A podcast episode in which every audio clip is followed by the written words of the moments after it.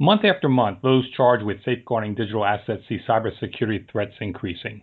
That's a takeaway from the Index of Cybersecurity, which reflects the views of Chief Information Security Officers and Chief Risk Officers, as well as academicians engaged in IT security and risk management and chief scientists at security product vendors selected by the Index's publishers. Hello, I'm Eric Chabrow of Information Security Media Group, and I'm pleased to welcome back the co-publishers of the Index, Dan Geer and Mukul Parikh. Welcome, gentlemen, and thanks for speaking again. Thank you. Thank you. We first spoke just over a year ago, shortly after you launched the Index of Cybersecurity. You set the benchmark in, 2000, in March 2011 at 1,000. Since then, the index has increased by about 30%. What does such an increase mean? Well, strictly speaking, it means that the people who are the respondents, who are, as you say, professionals in the field, have viewed the overall risk as seen from their individual positions as having increased uh, substantially over time and to increase on a relatively regular basis as well. Unless you want to argue that the experts in the field are in some way misinformed, it is telling us that the, the, the risk in the cybersecurity arena is itself growing. And by asking people who have uh, the kinds of job descriptions that you mentioned, we think we're getting the best information available for something that is otherwise largely unmeasurable. Looking at the chart of the index over the past year, I see a line representing the trajectory of the index angling upward at about 45 degrees. And that suggests, as your results show, a steady month after month increase of the index of about 2%, give or take a few tenths of a percentage points. Why are the month to month increases in the index so consistent? Well, it's a good question, one that both Mukul and I have talked about a fair bit. One thing that has not been the case. Let me just say one thing that that widely published number doesn't reveal is that the contribution to that increase that you see there month over month is not always the same factors. We ask 20 questions or so, and those 20 questions are then pooled on an on a um, on an even basis. They're not weighted. They're pooled on an even basis to form the overall index of cybersecurity. And in any given month, what is the most influential issue, whether it's malware or hacktivism or counterparties or some, you know, any of the other things we ask about, that has varied a great deal. But what hasn't varied, or what is, as you see there in that picture, relatively steady, is the increase. On the other hand, the rate of increase does vary month by month, and the constituents of what contribute that rate of increase vary even more month to month. I would say that this is sort of an open question yet as to what's going on here. Other than, of course, methodologically speaking, what's going on here is we are asking experts what they see. And what's your takeaway when you see this kind of increase? I probably would not focus so much on the rate of increase because it is what it is, and that is what the respondents are telling us.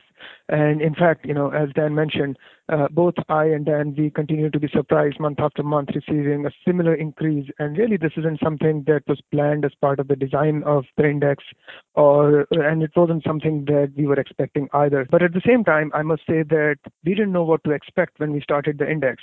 So whatever we are seeing is is just news to us. But let me answer your question in a slightly different way. So when I look look back at the index over the past 12 months, what do I see? Is there anything that I know today from the trajectory and from the different components of the aggregate index that I did not know before? And I think from my perspective, the answer is a resounding yes. And this is, as Dan mentioned, between the different sub indices, uh, there is considerable uh, variation and things moving up and down uh, between the different months. At a high level, uh, when we started the index, we were aware of where the risks lay. But what the index made clear to us was what the priorities of security professionals were amongst the risks. In the early days of the index, for example, uh, malware in all its different flavors, it made the top risk for a number of months. But over time, the risk actually shifted to something where on, on one's own, a security professional may never see it go given the traditional emphasis on botnets, viruses, APT, and all of that stuff. So our practitioners actually pointed to the risks from sharing data with others in their value chain as the most important risk. And of course, that kind of makes sense when you look at it this way. Just like you have a physical supply chain for the bricks and mortar world, you have a similar value addition chain in the information world. And people have expressed the fact that they have little control over the security controls that vendors and customers and agents and other people that they deal with the, the controls that they apply to the information that they receive. And they have expressed this sort of helplessness, if I may call it that, in the extent to which they worry about it. So that was an interesting revelation. And in the same way, there were other things uh, that we found from the index you know, as we carried it on over the past 12 months. And you know, another example was in the early days of the index, the nation state threat uh, came out, you know, close to the, it made its place in the top three, and it is not there today.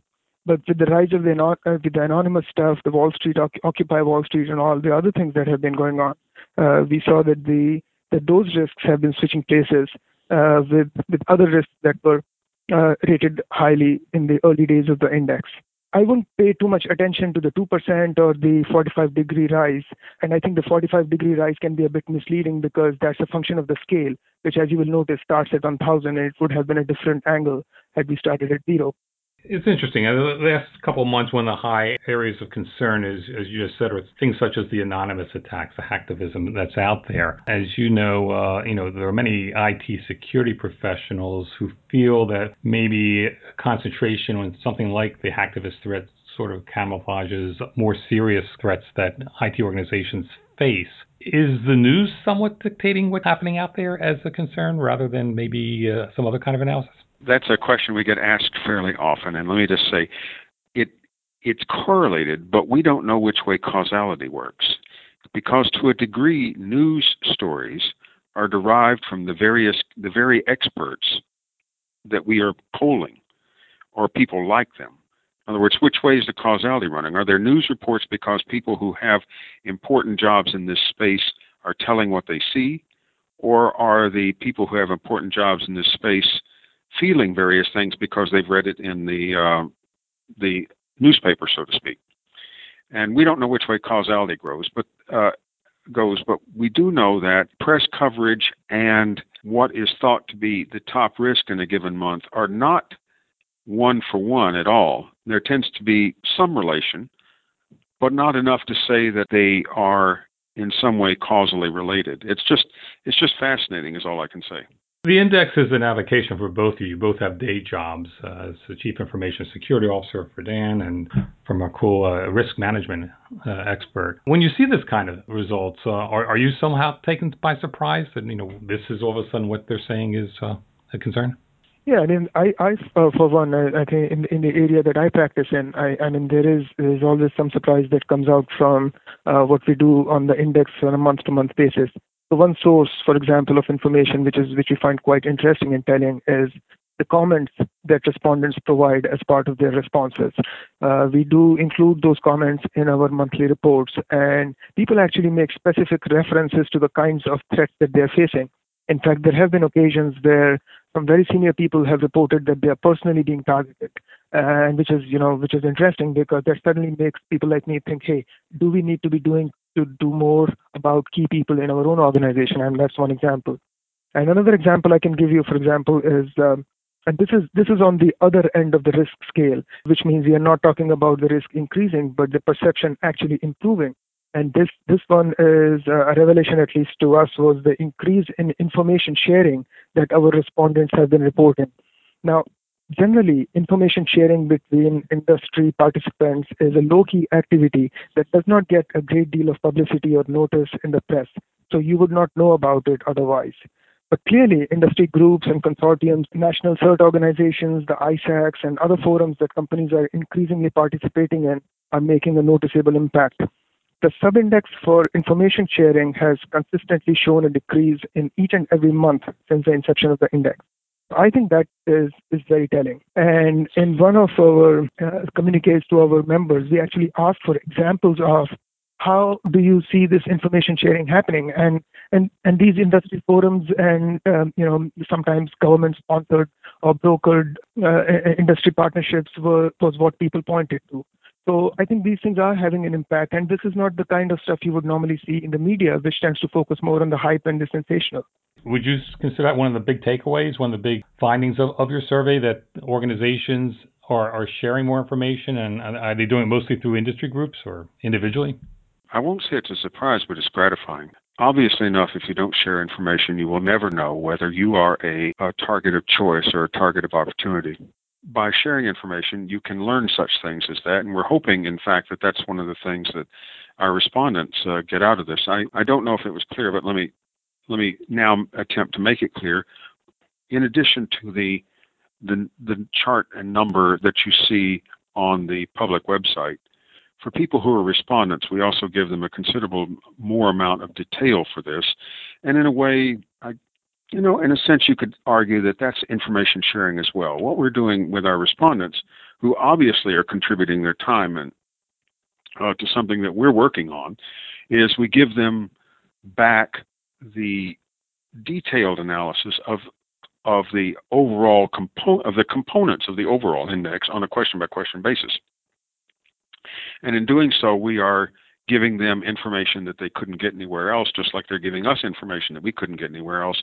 And so it's a bit symbiotic in that regard. And, and the fact that information sharing is thought to be an improving uh, aspect of the overall uh, cybersecurity arena, arena uh, maybe we're doing our part in that regard. Otherwise, though, the respondents are nameless to everyone except us, and, and in our case, we can't even tell what they're answering. The thanks to their thankless work is all I know to all I know to say, and in a in a way, the thanks that we give them back, or the way we express our thanks, is to share uh, details with them. There are a lot of other organizations, obviously, who'd be interested in, in, in the results of your surveys. Is there a way that they can get some additional information? We're hoping that we can increase the number of respondents by a substantial number by a substantial ratio. And part of that would be to be reaching organizations that currently are not part of our pool. And once they are part of our pool, they do get the very thing you're speaking of. Now, can someone else just subscribe to it or whatever? Well, so far we've decided not to do that. So far we've said that the people who get to see the details are the people who give us details. We could be argued out of that, but that's our current position, and at least for the short term, that's what we'll continue to do. Yeah, I mean that's that's the only thing we have in mind at this point. Uh, you can buy that information from us if you want, and the only currency you can pay us in is by your own participation. So if you are in, if you are a, if you're a company or an organization who has an interest in this, surely you have someone who is directly involved in this kind of work, and they should participate, and that's how they get more detailed information. And when we send out this more detailed information, we encourage them to share it with their professional colleagues. By no means is it a prof, you know professional secret or a copyrighted then we allow them to share it freely with other people in their organization and other professional colleagues. Mukul put that very well. Remember, we are not preventing anybody from sharing it, but we are giving it directly only to people who are working with us. With the limited public information that's available from your index each month, as well as the, those who get more detailed information, how can organizations use this uh, information as a metric to sort of help them judge whether their their approach to cybersecurity is effective? We're not asking effectiveness measures per se. In other words, we don't ask things like what percentage of threats have you seen in the last month that you could uh, dismiss out of hand. I mean, that's not the kind of question we're asking.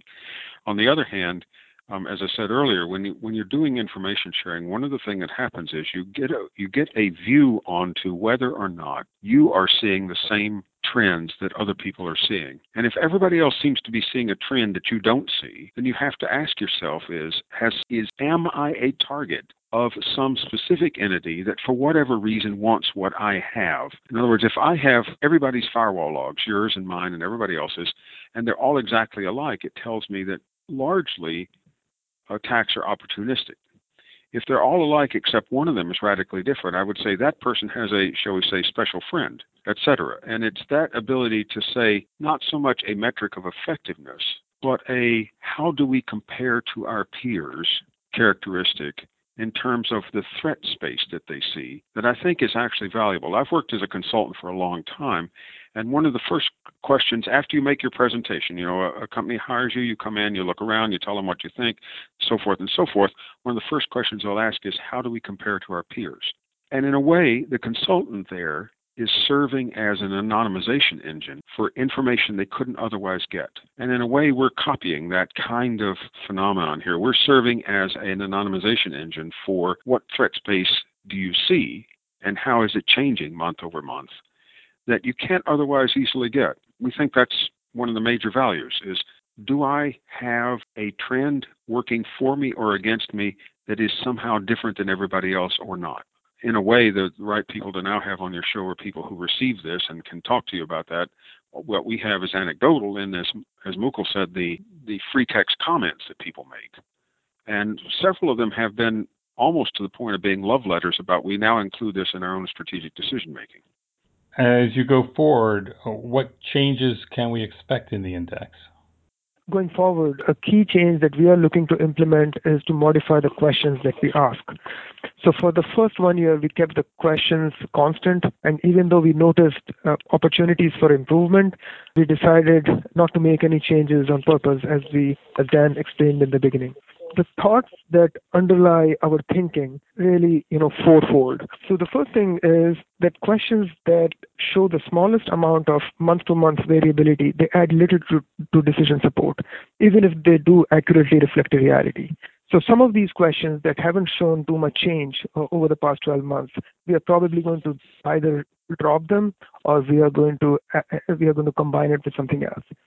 For example, in the European Union, you know, things have moved up you know, they have been bobbing up and down a little bit, but they've stayed kind of constant over the last year. And we don't believe that it adds a lot of uh, a lot of support uh, to the provides any additional information to our respondents or to ourselves. So that's something we are going to drop. In fact, that's uh, there is another reason why we, we would like to drop something like that, uh, which is that if we believe that uh, that the question doesn't really relate to risk or it provides some sort of illusory um, sense of control over something that you really can't control, which is regulatory cost, uh, then it probably is not adding a great deal of value, and we would like to we would like to drop that. In, in the same way, what we also want to do is to make the questions easier to answer in a sort of um, in a visually easy. I mean, this is something that you would probably notice if if you were participating. So lay the questions flat out on a single screen where uh, you can get through the questions in a in a much quicker way. Yet another thing that we want to change is questions about attack methods,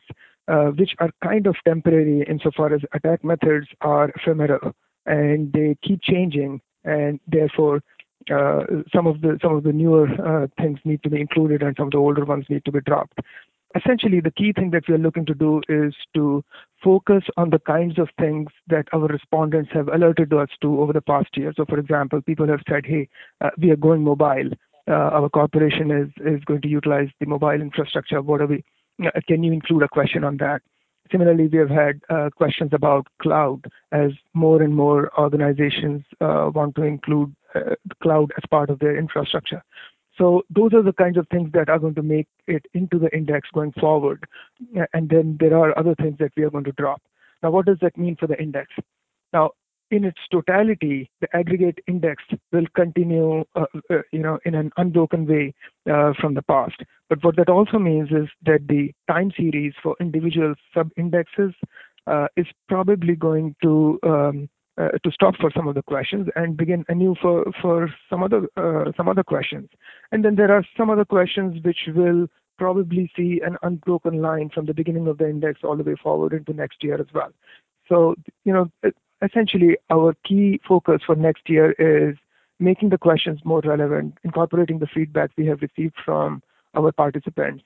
And uh, the second thing we are looking to do, as Dan mentioned, is uh, increase the number of participants and the respondents that we have uh, participating in the index. Let me add two things to what he said. Um, one is the way in which we swap a new question in and swap an old question out. Um, we are copying the way the financial world does that when, say, a company in the Dow Jones Industrial Average would be taken out and a different company would be put in and the Dow Jones uh, average does not take a jump because of that. There's a correction factor you apply, and you just proceed. And we're going to do the same thing here. In other words, we're not breaking any new methodologic ground there, which is absolutely on purpose. We're copying the way um, the, the financial world uh, works. And his point about variability and so forth, we are looking for things that are um, likely to be of decision support quality and if you can predict the value of something quite reliably in the future, um, there's not a lot of decision support that comes from asking other people what they think. And the bit about pulling out the ones that have low variability is because that isn't an area that they do not reflect an area where decision support is necessary. The ones where there is a large amount of variability, that's where the decision support becomes interesting. And by pooling the information of a number of people who are sharing their uh, their views, uh, perhaps we can help people on a on a decision support basis. So we are not again trying to do anything that is novel with respect to the mechanisms we use. We're approaching, though, however, a novel or heretofore novel subject matter, and that's cybersecurity. Anything else you like that? The interest in this from the people who are in it does include quite a few of them now have volunteered to introduce colleagues that they know in other firms uh, to the respondent pool. And I can't think of a, uh, if you want to call it that, a better endorsement than I know some people who should be here. One of the things that Mukul and I did not want to do, in fact, is have this be a creature of our, our individual Rolodexes. And so the voluntarism, if you will, of people who are part of the respondent base saying, I know some people who should be there, is as good an endorsement uh, as I know how to get. And uh, we hope to continue. And as you said earlier, we, uh, I don't know what you want to call this an avocation, a hobby, a, an obsession, something. We are continuing to do this on our own. In the long run, we hope to find a uh, permanent home for it, but that is not an immediate necessity. But if this turns out to have permanent value, well, neither one of us are permanent, so eventually it'll have to have a home that is permanent. But uh, in the meantime, we'll continue to run it. You guys having fun doing it? Oh yeah, it's real work. But you know, it's fun. It's fun to be able to get at things that you can't otherwise get at. And we think we're onto something here. And, you know, so far, so good. Well, thanks, Dan. Thanks, Mukul. Thanks, Eric. You're entirely welcome. I've been speaking with the co publishers of the Index of Cybersecurity, Dan Geer, and Mukul Parikh. For Information Security Media Group, I'm Eric Chabrow. Thanks for listening.